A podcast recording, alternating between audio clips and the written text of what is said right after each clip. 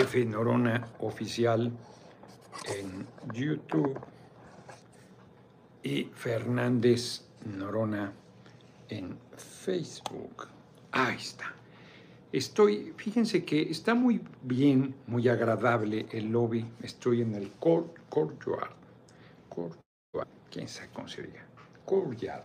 Courtyard. Aquí en León. Eh, querían que me quedara en San José eh, Iturbide.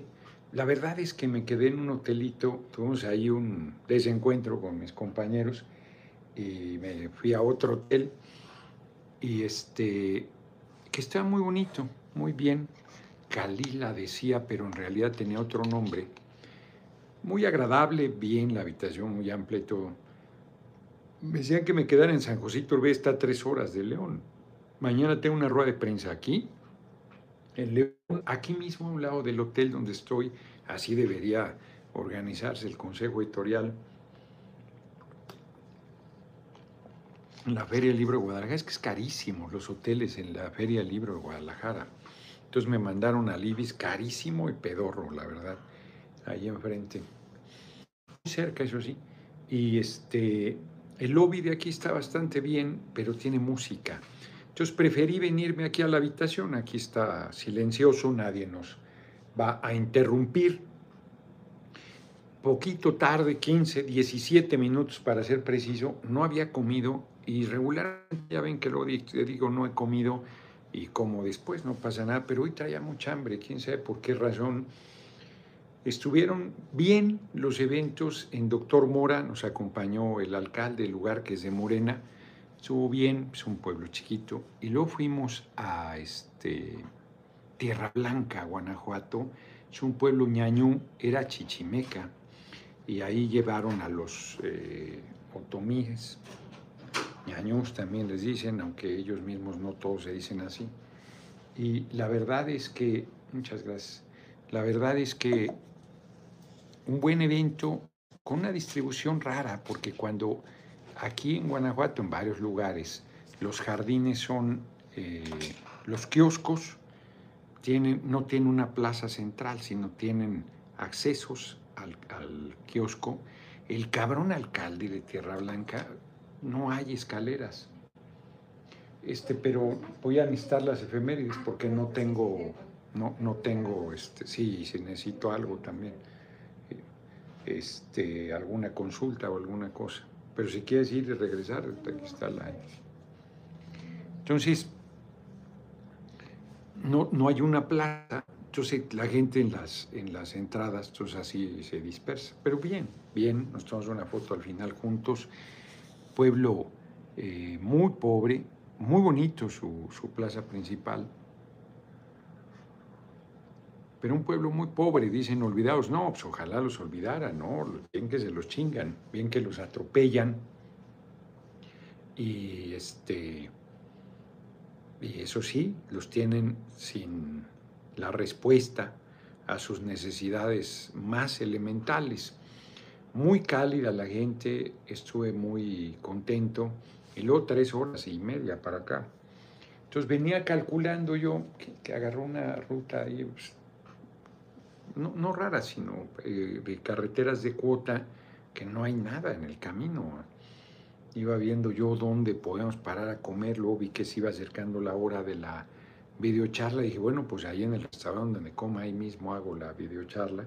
Pero vimos unos de pollos hacia las brasas, medio informal, o sea, así bien el puesto, el local, ya aquí en León.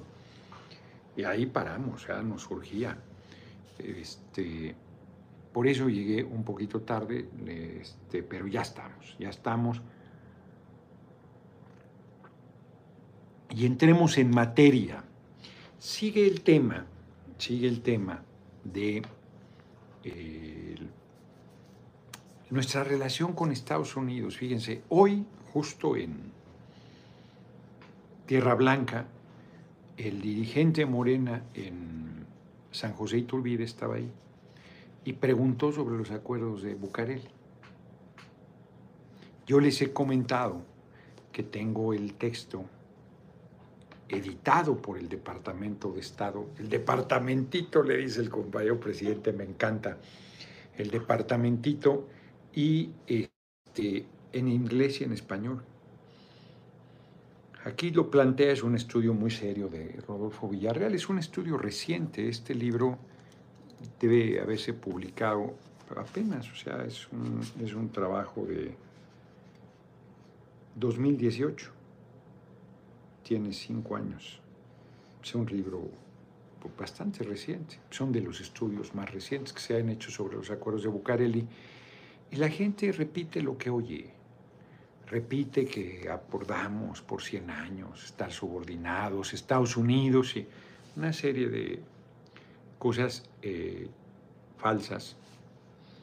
Porque, como yo les comentaba, les leí inclusive la tarjetita, que la tengo, mil ochocientos sesenta y ocho, se hace, el, yo creo que el primer acuerdo después de, o quién sabe, no, no sé si el primer acuerdo después del de Guadalupe Hidalgo que nos robó el sesenta por ciento del territorio, pero había reclamos de ambas partes y México pues no tenía ni un clavo, fue un periodo muy difícil, primero la guerra civil, la guerra de reforma, luego la intervención francesa dejó endeudadísimo el país a Maximiliano, ya lo habían hecho los conservadores, los propios compromisos que Juárez asumió, no, estaba en una situación muy difícil, entonces desde mil ochocientos sesenta y ocho hasta mil novecientos once, no se volvió a plantear la comisión bilateral, binacional, no bilateral, binacional, que resolviera los eh, reclamos.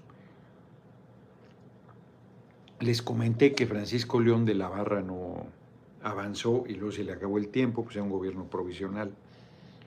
Eh, eh, luego Madero sí avanzó mucho, hasta hizo una ley reglamentaria, así iba a instalar la comisión y lo asesinaron en el complot, el golpe de Estado fraguado en la Embajada de Estados Unidos.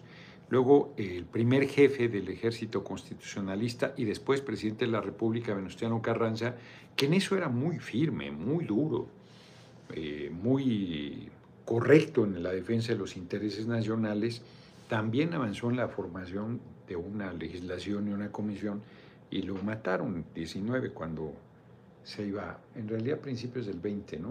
De mil novecientos veinte. ¿Cuándo fue? A ver, ¿cuándo fue el asesinato de, de Carranza?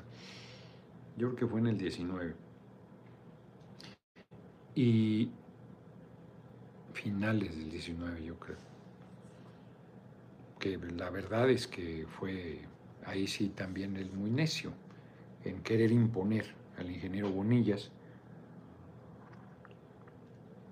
Y estuvo a punto de joder a la mala Obregón, que no era... ¿Qué mes? Uh, mayo. Mayo de mil novecientos veinte, fíjate.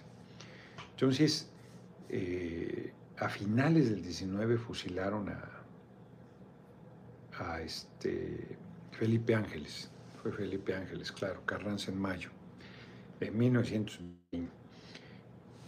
De la Huerta quiso avanzar, aquí avanzaron, pero ya iban de salida, iba a salir el presidente Wilson. Y todo el tema era el petróleo. Pues el petróleo ha sido una riqueza, mueve al mundo desde finales del diecinueve, principios del veinte, y lo sigue moviendo y lo seguirá moviendo por cincuenta años. Los ignorantes dicen que el petróleo ya no, que, este, que es caduco, que ya no vale. Ajá, ajá. Sigue siendo el combustible, la energía que mueve al mundo. El compañero presidente acaba de estar ahí en una planta coquizadora, no vi el video, estaba muy contenta la gente, le pide su reelección. Pues claro, si hubiera reelección, el compañero presidente arrasaba.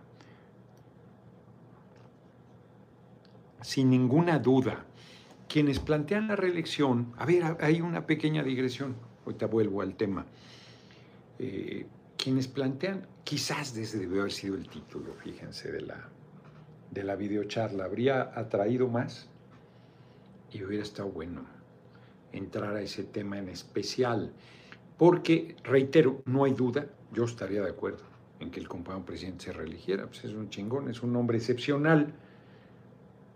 Nuestro país tiene un... este,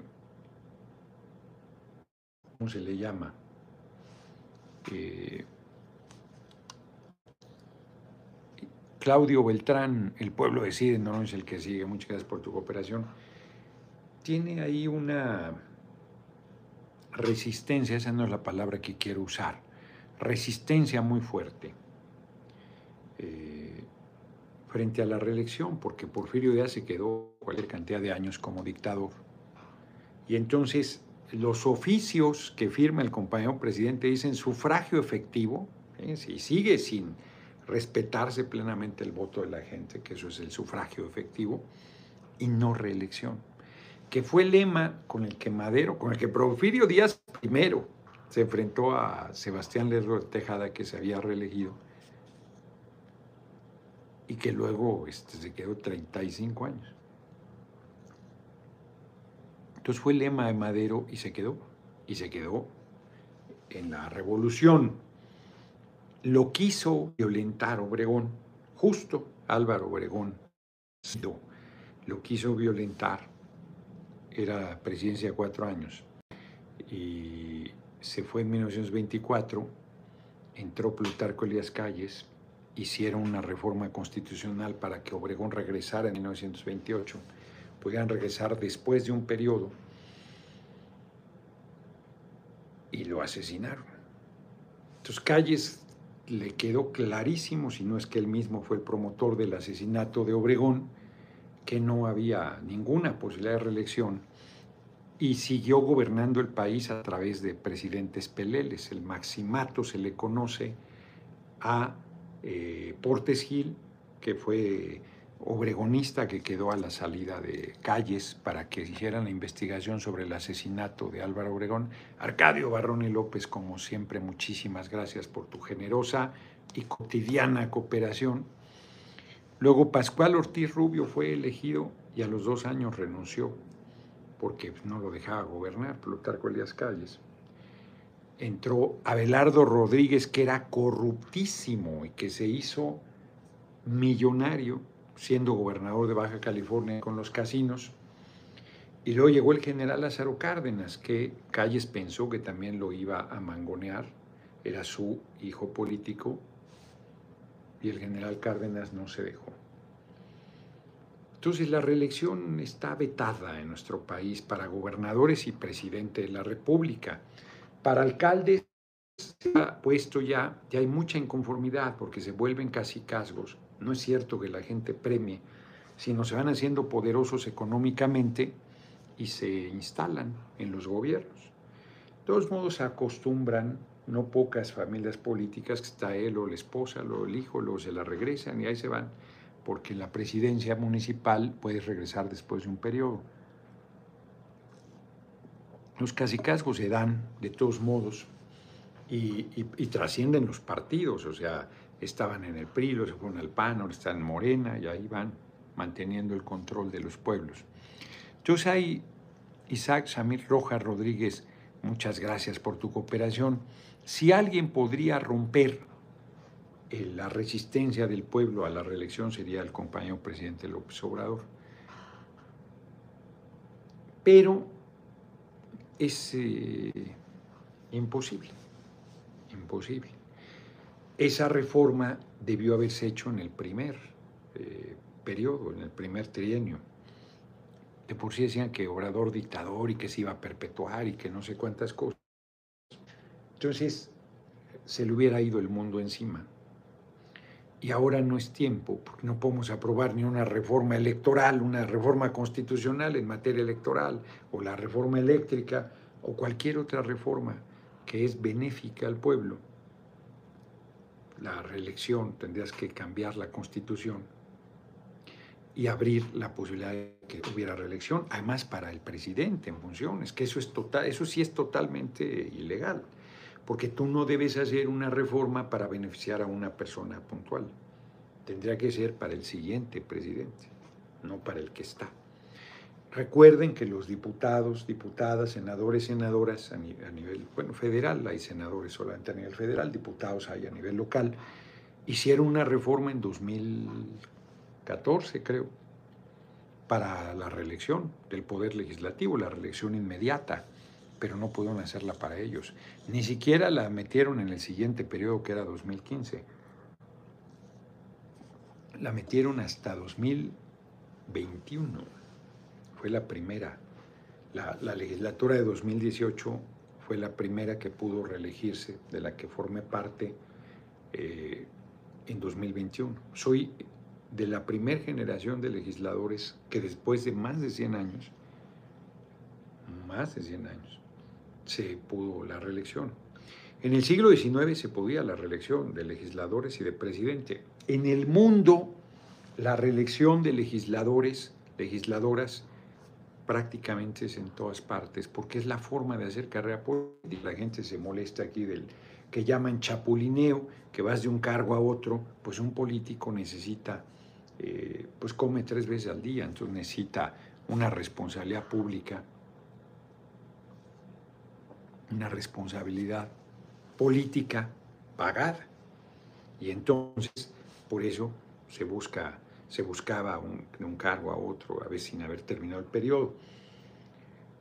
La reelección te permite no estar este, cambiando, sino hacer una carrera, tomar la experiencia. No es fácil la formación de legisladores, legisladoras, y, y la reelección lo permite, pero a nivel de la presidencia no se ha superado el... Se me fue la palabra, hombre, hay una palabra para expresar lo que quiero decir. Prurito no es la manera más eh, correcta, pero se acerca a lo que quiero, a lo que quiero señalar. La gente tiene resistencia. Entonces, Luis Martínez, prove salud desde California, usted gana la presidencia, ¿quién seguirá con la cuarta transformación en el dos mil treinta? Va, que primero resolvamos esto, cabrón. Imagínate que pudieras ya saber, todavía no entra el, el, el de dos mil veinticuatro, ya quieres saber quién en dos mil treinta, hombre, ni siquiera... Vamos a estar vivos en dos mil veinticuatro, ya no digo en dos mil treinta. Jonathan León, no a la reelección, el líder es el pueblo, no un solo hombre.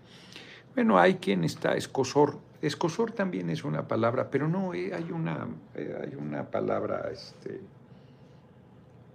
Sí, escozor es irritación, pero más que eso, más que eso. En fin. Eh... Entonces, la verdad es que... Eh... por nuestra experiencia histórica, hay un rechazo. Sí, algo, algo parecido a trauma, estigma, pero tampoco es la palabra que, que se me escondió el día de hoy. Venga, Mino, ya te ganó Arcadio Barrón, ahora sí, luego pienso, luego existo, nuestro próximo presidente de los Estados Unidos mexicanos. Muchas gracias, como siempre, por tu cooperación. Entonces hay resistencia, pues, hay rechazo a la posibilidad de la reelección en la presidencia, y los petroleros le dijeron que se reelige. Entonces va a ser la nota seguramente, pero por ahí no, no se va a ningún lado. No habría ninguna posibilidad, cuando digo ninguna es ninguna, de que se hiciera la reforma constitucional para la reelección de esta presidencia. Que reitero, yo estaría de acuerdo, pues es un líder excepcional. Eh, No va a estar fácil, no va a estar fácil el siguiente periodo. Nadie es eh, indispensable, el pueblo sí, pero sí es un gran líder, pues es un gran líder. Ahora, está haciendo un esfuerzo enorme. Lo vieron llegando a Tamaulipas, creo que fue en la noche. Se le acerca a un periodista del Reforma, el norte. Le puedo hacer una pregunta, presidente. ¿De qué medio eres del Reforma? No, ustedes son... quién sabe que les di, corruptos, de todavía les cierra. No, no, no, no. Y el, el pobre reportero, reportero, no un reportero, pues seguro era ahí de buena fe. El Reforma, el norte, esa casa eh, periodística, empezó muy bien. Empezó a contracorriente, los voceadores, como eran contrarios al P R I. Los voceadores, los distribuidores del periódico no lo quisieron distribuir, lo sabotearon. Claudio Beltrán, diputado, usted será candidato presidencial por parte del, del P T, yo voy a votar por usted. No, vamos a ir juntos, Morena, P T y Verde. La unidad, no me oyen, la unidad. La unidad del pueblo, la unidad del movimiento, la unidad de los partidos del movimiento. No, no voy a ir separado. Yo seré candidato de Morena, P T, Verde, les voy a ganar.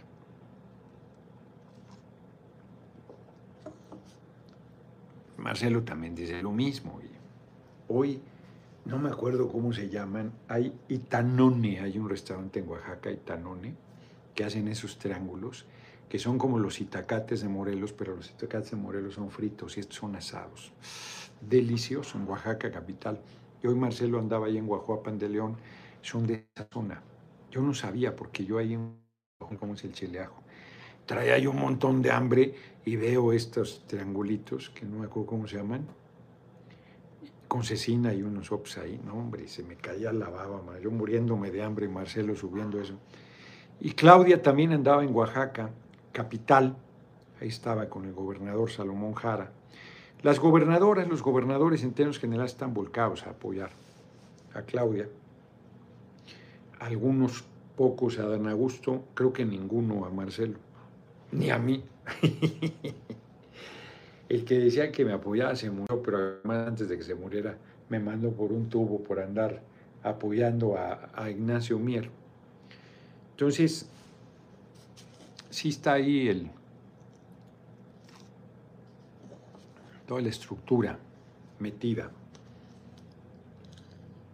Fernando Reyes se cayó, se le, se le cayó cerebro al travieso, amigo de Mario Zamora.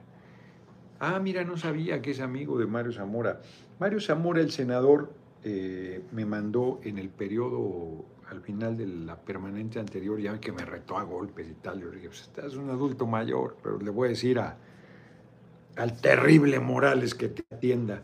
Y le dije al terrible, oye, ya te andaba, ya te puse yo y ni te consulté. No, no, sí, claro, me dijo, ¿cómo no?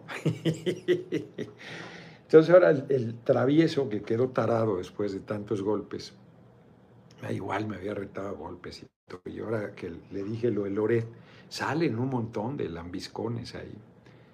Me tuvo miedo. Le voy a decir al terrible Morales que te atienda, cabrón. O sea, son unos simples.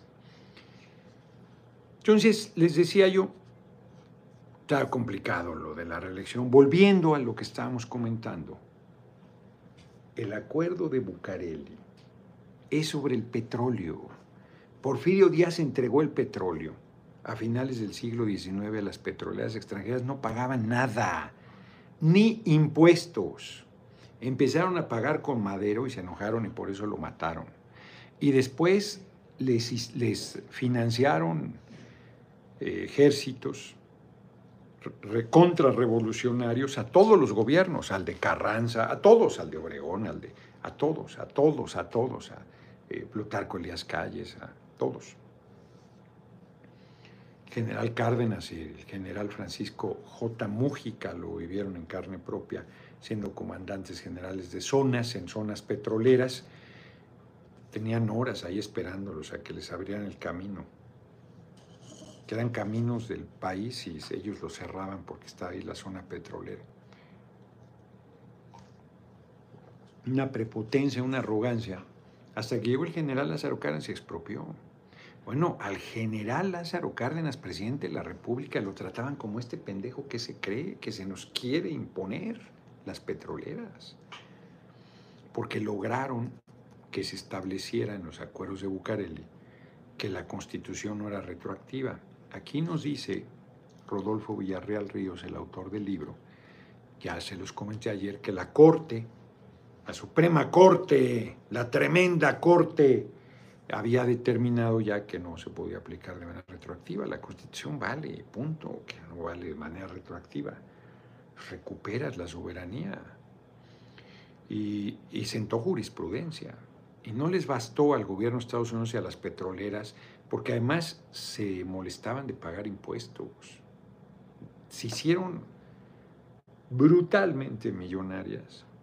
Despojaban a la gente de las tierras. Hay muchísima... muchísima bibliografía, tanto literatura como historia, como testimonios. Hay, hay un libro que yo no he podido construir, de Eugeni el Cruel, que creo que se llama, era el de los líderes de las grandes, grandes empresas petroleras, un tipejo. Y me lo dieron engargolado, pero no lo quise leer así. A ver si lo consigo alguna vez. No, no lo he visto, así que yo lo puedo adquirir, ya lo hubiera adquirido. Es más, deberíamos ver si lo puedo eh, publicar en el Consejo Editorial, pero necesitamos conseguir el texto, ese es el problema. el de las memorias de la princesa de Salm, Salm lo hicimos porque tenía yo un ejemplar, pero este de Eugenio el Cruel, y el problema es que te lo presten, se lastima un poco el libro para hacer la versión facsimilar. Está la Rosa Blanca, hay muchísima bibliografía, muchísima. Yo he leído, bueno, el, el libro de, de Lorenzo Meyer, de, más o menos se llama eh, Orígenes del Nacionalismo Petrolero en México. Durante la discusión de la reforma energética desapareció de las librerías. No se volvió a publicar, ya que pasó y se aprobó, entonces volvió a salir el libro. Es muy buen libro de Lorenzo Meyer. Hay una primera versión, no sé en qué año lo haya hecho, y hay una más reciente que, está, que le metió mano. Es bastante bueno para los que quieran conocer sobre la historia nuestra eh, en relación al petróleo y a las terribles cosas. Pero además hay un documento de cien cuartillas, si mal no recuerdo, que hizo eh, Jesús Silva Herzog, el grande, el abuelo. Este, se me olvidan siempre los nombres de los otros. Buen Rostro y, y se me olvida alguien más. Los tres hicieron el documento que acredita todas las tropelías de las empresas petroleras extranjeras en contra de nuestro pueblo, porque les quitaban las tierras, echaban a, enfrentaban a las familias. Este, hacían cosas terribles, pues como son, no, no tienen llenadera, porque podrían pagar bien la tierra de la gente, ¿no? Los despojaban, les pagaban tres pesos, les pagaban al principio, ya no les pagaban, eh, no pagaban impuestos, no, no, no, terribles, hombre, terribles. Y, y siempre buscaron eh, mínimo debilitar a los gobiernos. ¿Quieres apagarle el aire? Porque estoy sintiendo muy frío, por favor. Este, debilitar a los gobiernos revolucionarios que, que exigían solo con exigir el pago de impuestos. Solo con exigir el pago de impuestos ya con eso era más que suficiente para que ellos estuvieran intrigando. Pero intrigando es suave, financiando eh, grupos armados en contra de los gobiernos legítimamente constituidos y golpes de Estado como el que hicieron a Madero. Pues eso es un ignorante, el senador este John Kennedy, es un tipejo. Entonces, el acuerdo de Bucareli era eso, que no se aplicaba de retroactiva a la Constitución. Punto. Y el acuerdo de Bucareli muere cuando se expropia la, a las empresas petroleras, que no pensaron que el general Lázaro Cárdenas lo fuera a hacer. Y cuando se enteraron fueron, después de haberlo tratado con insolencia. Eso está muy documentado. muy documentado, fueron a decirle, este, no, no, sí podemos pagar, les recuerdo, los trabajadores petroleros pedían un aumento de salario, las petroleras decían que no podían, este, se fue una huelga, los trabajadores aceptaron un arbitraje del gobierno, se hizo ese documento que les digo, se hizo un trabajo, se acreditó que sí procedía el aumento, la corte determinó que sí procedía el aumento y las empresas se mantuvieron en rebeldía, diciendo, nos vale madre. Nadie desacatamos una resolución de la Corte, nadie. Y las petroleras extranjeras dijeron, nos vale madre lo que diga la Suprema Corte de Justicia de la Nación. Aún esta pandilla de canallas, lo que deciden se respeta. Y las petroleras dijeron, pues era el sereno, su presidente, su corte, todo nos vale madre. Ah, sí, entonces el presidente Lázaro Cárdenas se expropió y se nos vino el mundo encima.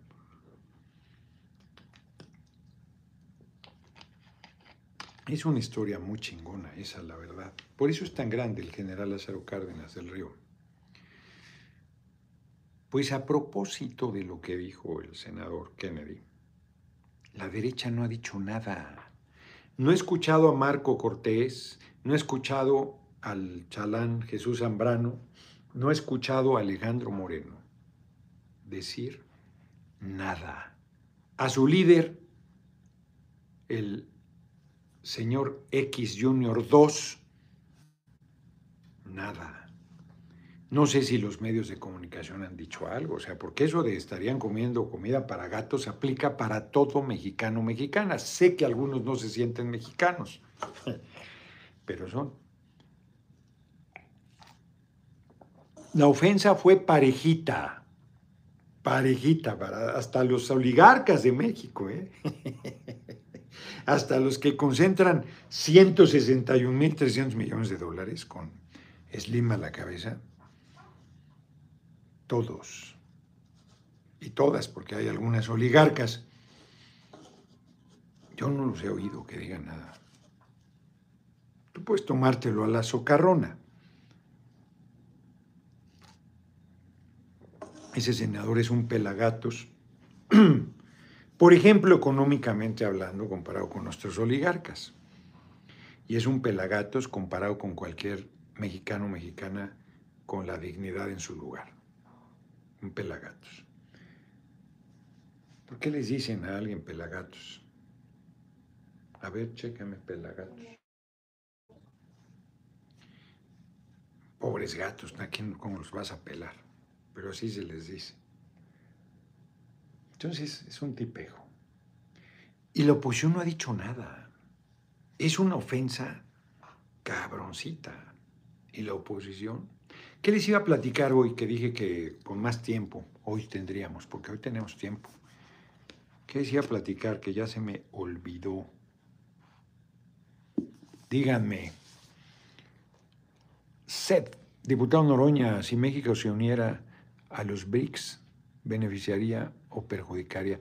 Este, pues no lo sé, fíjate. Podría, o sea, puedes... Que... Los gatos de la R A I, dice... Los, este, pues los bloques económicos, pues como todo en la vida, tiene ventajas y desventajas. Yo creo que nosotros, pues estamos vinculados a Estados Unidos. Nos lo impusieron, no lo escogimos.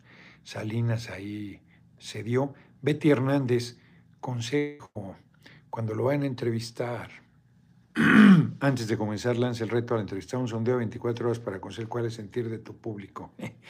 Está muy bueno, pero van a pensar que ando de peleonero. Emilio Dabdow, muchas gracias por tu cooperación. Muchas gracias por el consejo. Persona insignificante o mediocre, sin posición social o económica. Sí, pero no dice el... Aquí el origen de, la, de por qué pelagatos. Sí, la derecha calla, claro que el que calla otorga, por eso lo estoy diciendo. Están, como decimos, callados como momias. No dicen nada a los cabrones, nada.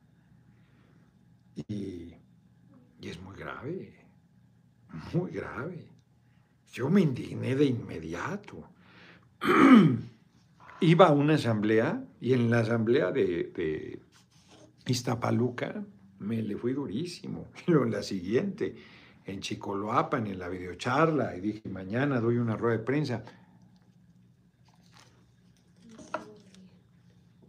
Sí me enfrié un poco, es que estaba muy frío.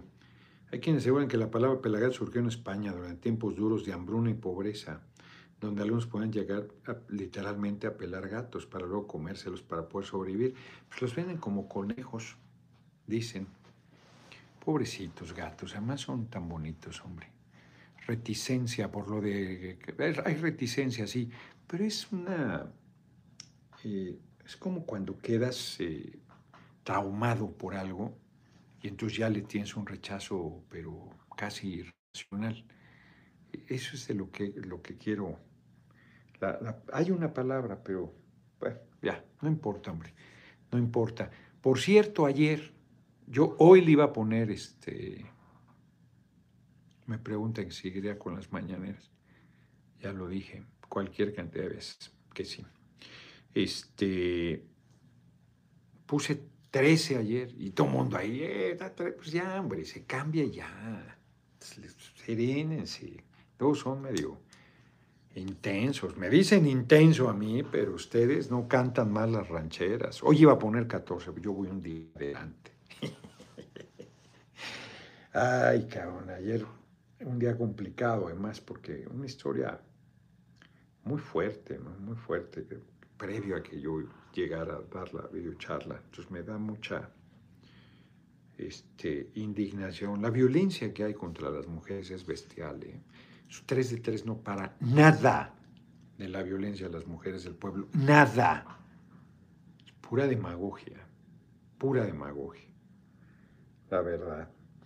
Ya retiró la senadora Malú Michel, le había dado reenvío a un artículo terrible, lo comenté aquí, pero pero pésimo, no le ayudaba nada a Marcelo, pésimo, de chantaje, de amenaza, chafa, feo. Muy desafortunado el artículo, ya lo retiró, o sea, ya, ya lo quitó de su timeline, le cayeron a palos. Una, ella coordina, la, es la coordinadora de la campaña de Marcelo, entonces este, ella es ella, pero, pero esa responsabilidad que tiene la hace que tenga que tener cuidado, porque lo que diga se lo van a cargar a, a Marcelo, ¿no? Entonces,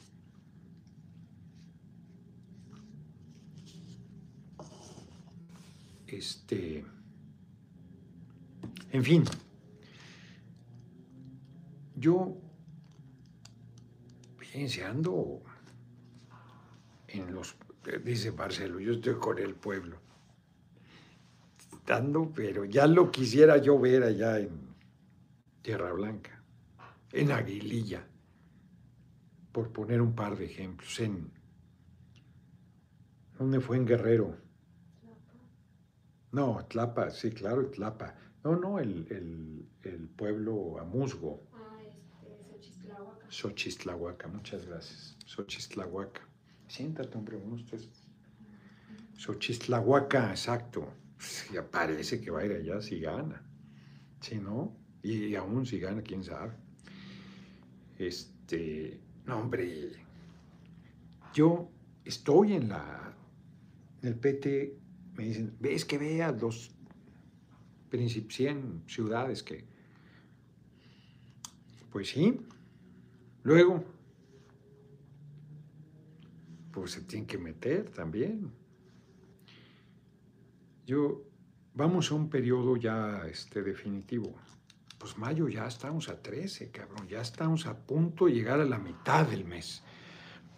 Se va a ir volando. cuatro de junio la elección del Estado de México y luego se va a lanzar la convocatoria. Y, y ya, cabrón. Se acabó. Agosto, máximo septiembre, quieren hacer la encuesta. Héctor Perales, la palabra educa. Pero el, ejem el ejemplo arrastra, exacto. Arriba Noroña para presidente, exacto. Héctor Perales, gracias por la cooperación. Y el comentario es, es así. No puede ser muy buen discurso. Silvestre Pacheco, diputado Noroña, un placer saludar. Me gustaría que usted ganara la presidencia. Pues a mí me gustaría también, porque usted defiende al pueblo. Bendiciones. Vamos muy bien. Lo veo abajo, abajo con la gente. Yo hoy en Doctor Mora, pues lugares a donde no van, mucho menos a Tierra Blanca. No, hombre, la gente muy cálida, cabrón, muy linda, muy, muy bien. Entonces, ahí vamos. Yo, yo creo que sí les gano. Yo veo las condiciones. ¿Por qué no hace nada, eh, M X Charlie? Por el peaje en las autoridades. Pues, ¿por qué no haces nada? Están privatizadas la mayoría. Iztapalapa es con Z. Que vaya a hablar ni soñando. Va a ir, porque queda cerca Manuela Ceballos. Va a ir, no sé si le... Él... Bueno, no, no haré, no haré ningún comentario. Este, pues sí, Iztapalapa te queda ahí. Me preguntan, ¿no le gustó a Madero? El P T, por ejemplo, me dice, oye, que ve, ah, pues el D F, la capital del país. Pues ahí no nos cuesta nada ir, pues está ahí luego, luego, está en el metro, me puedo ir. Pero no se mueven, no se mueven. Entonces, todo el mundo está bueno para dar consejos. Hoy me decía un compañero, no tomes líquidos cuando estás en las entrevistas. Oh, chingados, no va a tomar líquidos. Ya está como Lorenzo Córdoba, que no, que, que tiraría con cubrebocas. No, le dije, yo tomo mucha agua todo el tiempo. Yo me seco cuando estoy hablando. Más si es un debate, si es intenso. Uy, consumo un montón de energía y por lo tanto de agua. Betty Hernández, viví muchos años en Los Ángeles. A ver, ah, bueno, este, este es, este, diputado, ese senador lo dijo de forma despectiva y ofensiva en, contra, en su contraparte, en contraparte, sin México y sin migrantes, Estados Unidos sería el carajo económicamente, así es, ahí, ahí, ahí. Se, se puso el fin de la transmisión en vez del, del, del mensaje. Es que está, ahí está, ahora sí, veterana. Vi muchos en, en Los Ángeles, Mexifornia, exacto. El mejor lugar donde se concentra el pueblo es la Plaza México en Linwood, California. Saludos desde Utah. Pues la Placita Olvera es de mucha tradición. Ahí estuvo el compañero presidente y ahí pues creo que estuvo Cuauhtémoc Cárdenas y todo medio mundo. Pero cobran y tan... se dan a, a, este, a desear, o sea, cobran bien. Esto está cabrón. Emilio Davidó Noroña, presidente, ¿cómo podemos apoyar tan de la encuesta? Pues ya dije montones de cosas, pero ándale, aprovecho para comentar eso, ya que me lo preguntan. Desde poner una cartulina en su ventana, en su puerta, que diga, el pueblo decide, Noroña es el que sigue, compartir los videos, difundir que a las seis, siete transmito, más todavía convencer a sus familiares de carne y hueso, más todavía convencer en su calle, más todavía convencer en su manzana, más todavía convencer en su colonia, más todavía organizar una asamblea en el municipio, invitarme, más todavía, pues de ahí para arriba, todo lo que puedan hacer. Ayudarnos, prepararnos para el sondeo. Próximos, la próxima semana vamos a decidir la fecha del siguiente sondeo nacional. Y queremos ir a todas las plazas públicas del país. Ya lo dije, ay cabrón, a ver, a ver ahí, adelante mi candidato auténtico del pueblo, vamos a ganar, usted tiene el apoyo abajo, solo, no se le olvide, hay que hacer mitin en el Zócalo. Ese es un reto muy grande. Ese es un reto muy grande. Entonces, no veo todavía esa, esa condición. Todavía no. Yo creo que ninguno de los que aspiramos llenaría el Zócalo en este momento. Entonces, eh, y además, pues necesitas dinero. Pues la gente quiere venir, pero no tiene. No, no es que acarree, sino sí se requiere apoyar a la gente. No te creas que no. Entonces, yo soy el más eh, vulnerable en eso, no tengo ni un centavo.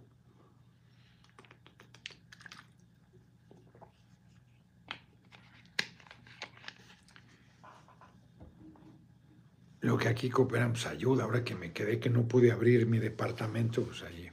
No tengo problema en pagar la habitación esa noche. Ayer que me tuve que ir a otro hotel, pues igual, sin problema. Me hago cargo de esas cosas, ¿no? Desplazamientos, tal, cosas así, muy sencillas. Ni siquiera he este, podido integrar a alguien así. Debe, el P T ha hablado de esas cosas, pero son lentos. Entonces, ni siquiera he podido integrar a algunas personas que se requieren. Entonces, no, eso, eso es un reto mayor. Pero lo que sí podemos hacer, ya lo vimos. Se hicieron en doscientos sesenta puntos. Pasar a dos mil, ah, cabrón, es un reto grande.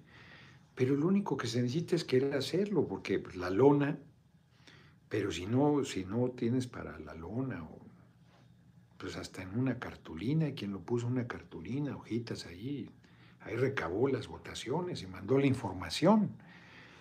Entonces... nos estamos planteando un reto grande.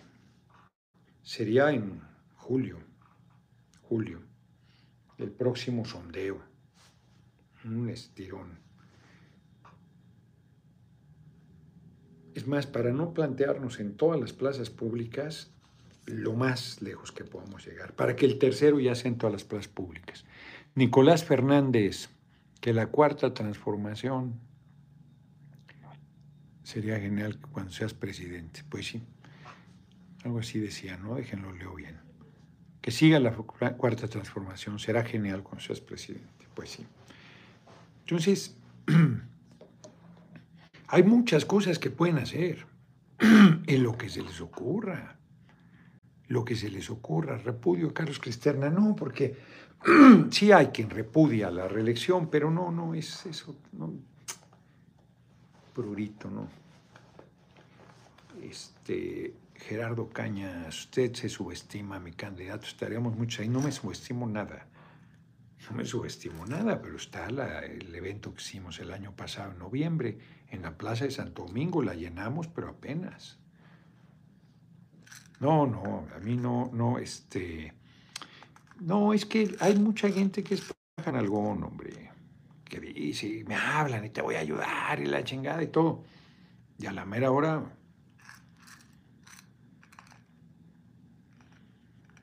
Aversión también. Muy bien que se estén aplicando en los sinónimos, pero no.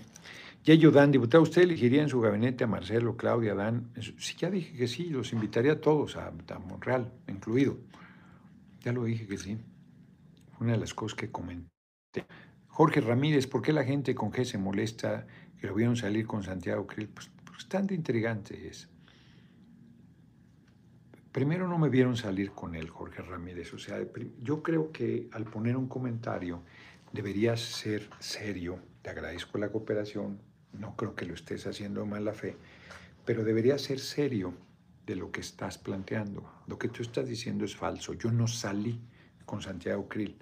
Yo estoy en la Cámara de Diputados y ahí tengo relación con todos los diputados, evidentemente incluido el presidente de la Cámara de Diputados.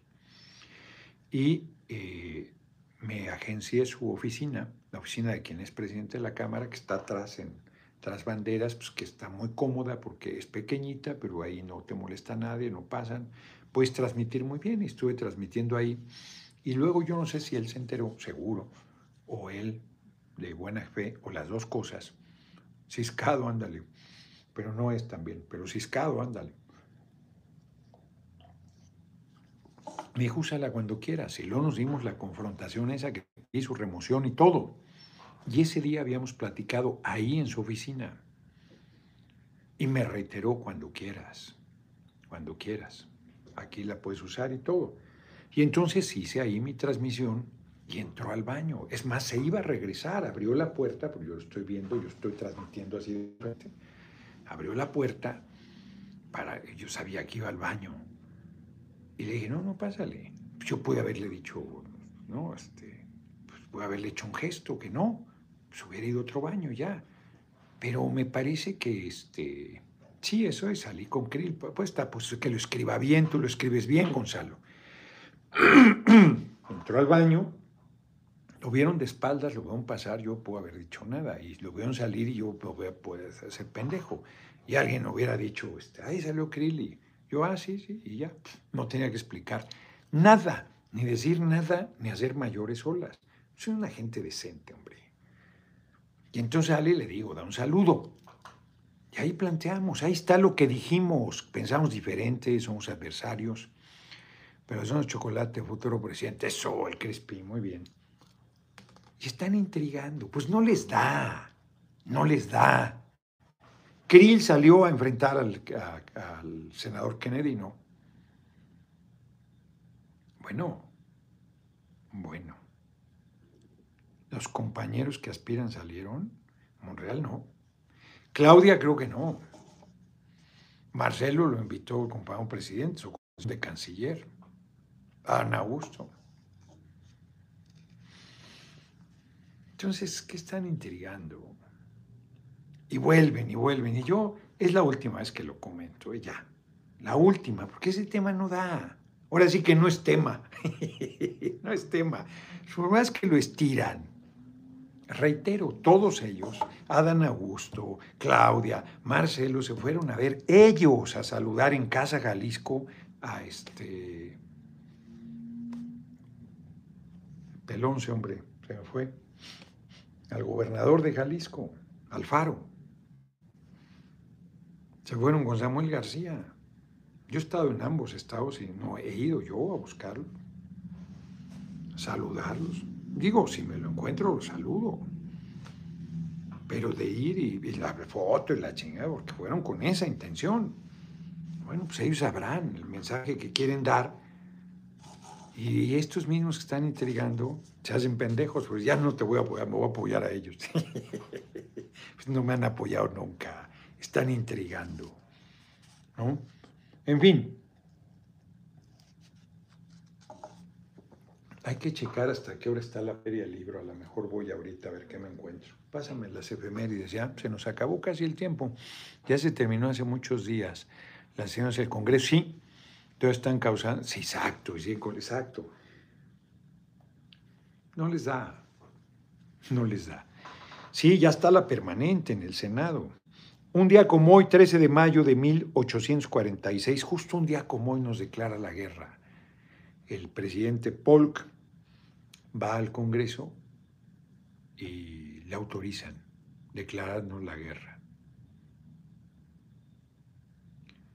Terrible, hombre. Nos, en dos años nos invadieron. Llegaron un catorce de septiembre, el quince día de la independencia, estaba la bandera de Estados Unidos ondeando en Palacio Nacional. Terrible. El pueblo con uñas y dientes se enfrentó. Daniel Molina hizo un trabajo muy bueno sobre eso. Y hay algo de esa rebelión del pueblo. Me recuerda la novela de Pérez Reverte cuando escribía bien. Un día de furia, un día de cólera. De la rebelión del pueblo español frente a la intervención napoleónica. Yo soy un aspirante que andaría al Zócalo, pero teniendo de la mano a AMLO un concierto gratis de algún famoso. No, bueno, es así. Así está re fácil. Un día como hoy de mil ochocientos ochenta y dos nace en Francia Georges, no sé cómo se pronuncia, Braque, escribe Braque, Braque, pintor que revolucionó el arte junto a Pablo Picasso con la creación del cubismo. Fíjense, y se le reconoce más a Picasso, pero es cierto, Georges también. En mil novecientos sesenta y uno se convirtió en el primer pintor vivo que expone su obra en el Museo del Louvre. ¿Qué tal? ¿Qué tal? A ver, aquí entró una cooperacha, Max Gamer, muchas gracias por la cooperación. Un día como hoy de mil novecientos once, Francisco Villa y Pascual Orozco intentan aprender a Francisco y Madero luego de que éste se opusiera a que fusilaran al general Juan Navarro, comandante de las tropas porfiristas en Ciudad Juárez. Y ese fue un incidente muy fuerte. Madero tenía carácter, no era ningún cobarde.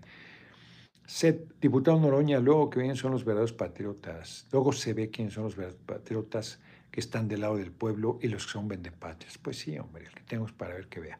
Silvestre Pacheco, Chip Noroña, deberían de callar a Broso, que solo habla payasadas y multarlo por las mentiras que dice. Pues más bien y hacerles caso. Lo que está cabrón es que haya gente que les crea, pero bueno, pues hay gente que les cree, ¿qué le vamos a hacer?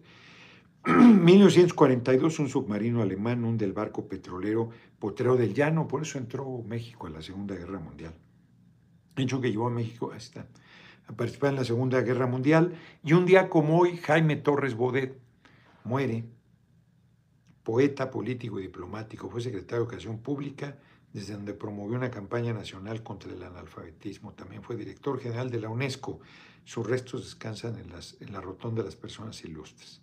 Y en mil novecientos ochenta y uno tiene lugar un intento de asesinato contra Juan Pablo segundo en la Plaza de San Pedro. Quedó liberado hace relativamente poco, ¿no? El, el que intentó asesinarlo. mil novecientos noventa y cinco, Alison Hargraves, alpinista británica, se convierte en la primera mujer en llegar a la cima del Everest en mil novecientos en solitario, sin Sherpas, cabrón. Eso está fortísimo, sin que le fuera ayudando a cargar las cosas. Fobia. No, no es fobia. Y sin oxígeno suplementario. Qué fuerte. ¿Cuándo me podré regresar al décimo transitorio? Tres meses después, mientras descendía a la segunda más alta del mundo, el K dos perdió la vida en una tormenta. Tenía treinta y tres años. ¿Qué tal? Enrique Gutiérrez, qué historia. Espero que alguien le escriba. treinta y tres años, cabrón, una mujer. El K dos es bien difícil. Y eso es, hombre. De repente subes, alcanzas la cumbre y hay veces que no deberías. que no deberías. Hay quien se queda a cien metros en la cumbre y lo hace y luego al regreso pierde la vida. Lo que le pasó en el K dos a esta mujer. treinta y tres años. No es juego. Hay un libro que se llama Mal de, Mal de Altura de Crocaway, creo que se apellida. El autor es muy bueno y hace una crítica muy sólida a la comercialización del ascenso al Everest y de la irresponsabilidad Tiene un libro muy bueno también sobre un jugador de fútbol americano que ya que había ganado un contrato de varios millones de dólares se va a servir a Irak y lo matan sus propios compañeros. Fuego amigo, literal. Ya, cabrón. ciento cincuenta y dos dólares con noventa centavos. La película K dos es muy buena, no la he visto. Es sobre ella, sobre esta mujer, Dolores María Cervantes. Eh, Lilia Jiménez está viendo el video, Francisco Ramírez también. ¿Quién entró otra cooperacha? No es la misma. Necesitamos crear instrumentos formales de democracia participativa, exacto, vinculantes a los poderes públicos, pues sí, eh, pero no solo, pues de entrada poderes de, del pueblo, de ejercicio del, del poder, valga la redundancia. Y debemos irlos institucionalizando, sí. Parece que quieren llevarse los aparatos para desmantelar el ISSSTE aguayo, pues no lo dejen. Ojalá puedan hacer algo, pues no lo dejen. Luz Corona, pues documentalo y súbelo a las redes y mándame la información. O, parece, ojalá, no, bueno, pues eso. Hay libro, creo que se llama La noche triste del P R I, me puedo corregir. No, no conozco yo un libro con ese título. Viva la transformación, eres un chingón, dice Enrique Gutiérrez. Muchas gracias. Yo supe una señora que después de hacer tortillas en Comán se murió por mojarse la cabeza. Lenin López. No sé si está diciendo una mamada. En fin. Cero impunidad. Pues eso lo han dicho muchos políticos, hombre. Betty Hernández. Y además eso no lo puedes lograr, porque no está en tu mano. Que tú ofrezcas cosas que no están en tu poder es un error. Es un error. Porque eso depende del poder judicial. Hay que hacer otro poder judicial. Pero mientras no lo hagas, y luego a ver cómo funciona. O sea, cero impunidad, pues es como cero corrupción. Siempre va a haber alguien, lo que debe... O sea, tú debes comprometerte a sancionar, pero eso no garantiza cero impunidad. Puedes decir cero impunidad porque se van a presentar los procesos contra quienes cometan ilícitos, pero no garantizas que sean sancionados porque no está en tu mano. Y luego si la gente queda libre van a decir, ahí está, no estás cumpliendo lo de cero impunidad. Porque, porque son cabrones también. Entonces hay que tener cuidado con lo que se compromete o lo que se pueda cumplir. En eso el compañero presidente ha sido, pero muy, muy serio, muy serio. Por eso en lo del juicio a los expresidentes él no se comprometió. Porque él sabía que no estaba en su mano, que dependía del poder judicial corrompido. Entonces dijo, pues si la gente vota que sí, ándale. Luego el I N E saboteó y él también puso una puso posición que él... Saludos, querido amigo. Hay tantas historias de los pueblos, aunque se duden, pero igual la señora está enferma sin saberlo. Esta es realidad. Ya se publicó la reforma, no sé qué me estén hablando con lo del décimo transitorio, francamente. No, no sé qué me estén hablando. Se pueden regresar al décimo transitorio, no sé qué me estén hablando. No creo, no, no sé yo que haya una ley para volver al régimen solidario de pensiones. Eso no se ha hecho. No, no, no, no solo no sé, eso no se ha hecho. Ese es un tema en los poquitos minutos que quedan, hoy quedan dos, menos de dos. Ya lo he comentado aquí, ese es un problema grande, no solo económico, sino que vas a enfrentar a los bancos extranjeros y van a decir que estás generando este, incertidumbre jurídica, que hay que recuperar ese dinero y meter las pensiones y hay que meter a todo mundo al seguro social, a cotizar. Entonces, recuperar el régimen solidario es un pleitazo. Y el pueblo lo único que quiere es, ah, no, a mí dame mi pensión y a mí no me metan problemas y que no hay inestabilidad y que no hay presiones, que Estados Unidos no amenace y que la gente siga a tu madre y que yo siga muy bien y que... No, bueno, pues la gente tiene que meterle el hombro a luchar. Resuelvan, resuelvan, resuelvan, resuelvan. Resolvamos. Hagámonos conscientes de lo que implica ese tema. Bueno, les dijimos, es que de verdad, les dijimos, no acepten las cuentas individualizadas, les valió madre, la aceptaron. Estoy seguro que estos que me están preguntando se aceptaron. Y ahora arregla. Es que yo por cobardía se aceptaron todas esas cosas. Pocas voces nos alzábamos y además encima nos tiraban de a locos. Y ahora quieren que resolvamos, cuando el asunto no es nada más que lo pongas en la ley. Y otra vez, ya les dije, están los doce días de vacaciones, ¿se los respetan? No. Vamos a acordar la semana de cuarenta horas, ¿se los van a respetar? No.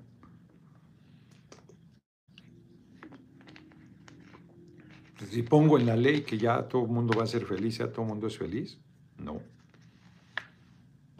Si pongo en la ley que la gente coma tres veces al día, ya la gente va a comer tres veces en la, al día, no. Hay que generar las condiciones para que eso suceda. Y hay que generar un proceso de lucha, de impulso, de organización. Si no, no vamos a ningún lado. Nos vemos, nos vemos mañana. Mañana seis de la tarde, aquí desde León, porque yo no sabía, yo estaba haciendo cuentas alegres. Yo no sabía que hay un evento que están trabajando aquí en la plaza principal, en el centro de León, a las cuatro de la tarde. Entonces, voy a estar a las diez en una rueda de prensa, a la una aquí en la Feria del Libro, presentando el libro de Valentín Campa, de sus memorias, y a las cuatro de la tarde en la plaza, en el Zócalo, en la plaza principal de aquí de León, la asamblea. A ver qué tal nos va. Es una apuesta importante. Y acabando, pues hago la videocharla y me regreso. Entonces, así está. A ver aquí qué dice Teresa Barragán. Ya sé que no es tema, pero caí en cuenta que los sectarios intrigosos, intrigantes, están igual, tan igual que con el señor presidente. El saludo al Chapo, así con saludo a... ¡Exacto! ¡Qué buena! ¡Qué buen símil, Teresa Barragán! ¡Qué buen símil! ¡Exacto! Ya no le hagan caso, hombre, que sigan diciendo que, que, que ya no creen y que sí, hombre. Sí, sí, sí. ¡Adiós! ¡Adiós! ¡Ay, ay, ay! Pura intriga. Nos vemos. Muchas gracias por sus cooperaciones que llegaron a ciento cincuenta y dos dólares con noventa centavos. La ley del I S S S cambió hace un chingo, José Luis Sánchez. Ahora resulta que no te enteraste. Y el I M S S y todas juntas se chingaron a todos al mismo tiempo.